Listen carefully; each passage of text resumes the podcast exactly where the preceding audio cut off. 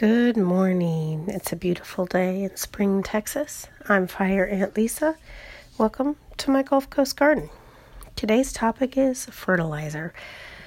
Oh, fertilizer and in general soil amendments. It's not something that I spend much time or money on, um, just because what I'm really trying to accomplish is to grow food and a very low investment of money. And so, fertilizers and soil amendments are one of those things that can really start adding on the cost. And I also am not really sure, I don't have enough expertise to know exactly what are the good things to add, what are the bad things to add, what do I need, how much, when.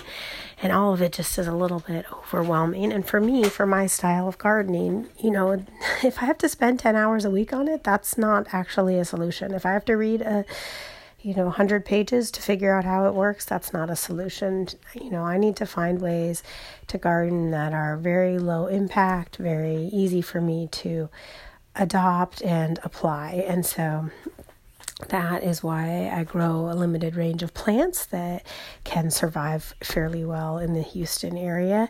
And um, and that is why I don't have a ton of knowledge about fertilizer to tell you to add a little bit of this to your soil or that. Basically, what I do is I just have my raised beds and I fill them with compost. So, our yard has mature trees and a lot of lawn. So, we have a lot of yard waste of leaves and um, grass clippings, and those mound up quite a bit, as well as we say compost our kitchen scraps.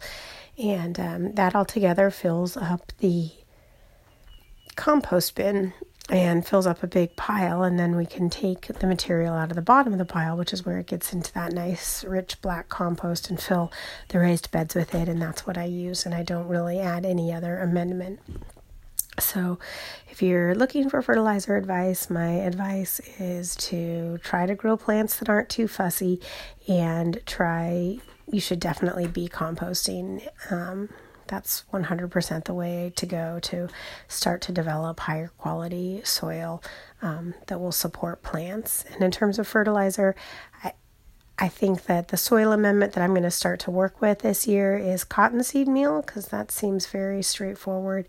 Um, and I should be able to find that relatively affordably. And maybe um, might do an experiment with adding cottonseed meal to one raised bed and not another. So I'll keep you posted on that.